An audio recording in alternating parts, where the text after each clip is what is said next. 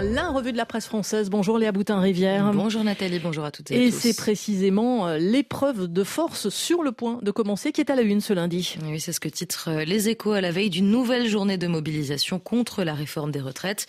Après le tunnel des vacances d'hiver durant lequel la contestation s'est elle aussi reposée, le retour au travail signe, selon le quotidien, un changement de dimension du mouvement de contestation. Pourquoi? Eh bien en premier lieu car demain mardi, les syndicats vont jeter toutes leurs forces dans la bataille. Il faut bien dire qu'ils ont été on ne peut plus clairs. Ils souhaitent mettre la France à l'arrêt. Une formule dont rappellent les échos. L'affiliation est revendiquée par Laurent Berger, le leader de la CFDT, renvoyant à un registre d'action qui n'est pas dans le vocabulaire habituel de la centrale. Et puis en second lieu, car l'union des syndicats est au beau fixe. Une rareté dans le pays, souligne le Parisien.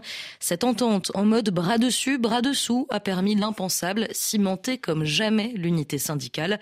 Et ce scénario est le pire pour le gouvernement, car les stratèges du pouvoir le savent bien, pour réussir à faire passer une réforme, il faut trouver une voie de passage du côté des syndicats réformistes. Or, cette fois, conclut le Parisien, pas de Laurent Berger pour toper. Conséquence pour ce mardi noir, la France sera de nouveau une caricature d'elle-même, fustige la croix. Le journal d'obédience chrétienne regrette qu'une fois de plus, le pays manifeste une incapacité inquiétante à faire des réformes avec un certain niveau de consensus. Pourtant, dit le journal, les choses semblaient claires. La nouvelle donne démographique fait évoluer rapidement le taux actif-inactif au profit des seconds et chacun voit bien le besoin de renforcer les investissements de l'État, d'où assène le quotidien la nécessité de travailler un peu plus longtemps. Mais la Croix l'assure et se rassure. Les Français favorables à la réforme des retraites existent bel et bien. Seulement voilà, dans l'opinion, ils ne sont plus qu'un tiers et cette minorité silencieuse est inaudible. Une minorité qui voit d'un mauvais œil le blocage du pays. Et cet avis pourrait gagner en popularité, espère la Croix, notamment en cas de débordement. La semaine s'annonce donc agitée socialement, d'autant qu'après la grogne des syndicats, mardi, mercredi, Emmanuel Macron fera face à l'immense colère des femmes. C'est ce qu'avance Libération dans ses colonnes, avec en ligne de mire un hommage à l'avocate Gisèle Halimi à l'occasion de la journée internationale de lutte pour les droits des femmes. À première vue, questionne le quotidien comment ne pas se réjouir d'une cérémonie célébrant cette grande militante féministe et anticolonialiste? Eh bien, tout simplement car on serait tenté d'y voir un contre-feu bien commode au lendemain de la grève. D'autant, relève Libé, que cette réforme des retraites est particulièrement défavorable aux femmes. Le quotidien va plus loin. Le féminisme d'Emmanuel Macron en goguette le 8 mars, mais qui s'autodétruit le 9, pourrait être qualifié d'opportunisme alors que le président a multiplié les appels du Pierre-Réac et anti-MeToo.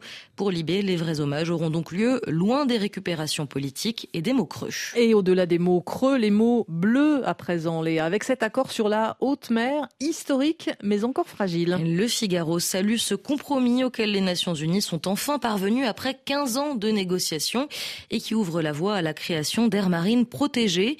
Encore faut-il appliquer ce texte et, pointe le journal, il y aura nécessairement des délais légaux pour l'entrée en vigueur du compromis qui ne deviendra applicable qu'en 2030 au plus tôt. Et cette préoccupation libération la partage. Libération qui doute que le texte suffise à mettre à l'abri des convoitises la vie qui grouille dans cette immensité marine. Entre la signature de l'accord et sa ratification, de très nombreuses années peuvent passer, souligne le quotidien. Hier, le flou persistait sur le contenu exact et la nature juridique de l'engagement pris, de sorte qu'il est difficile à ce stade d'en analyser la portée. Bref, Libé fait la moue, tout reste à faire, ou presque, d'où cette interrogation. Comment être certain que l'accord trouvé ce week-end pourra être appliqué avant qu'une nouvelle décennie perdue ne s'écoule? Alors pour le journal ménage ses espoirs.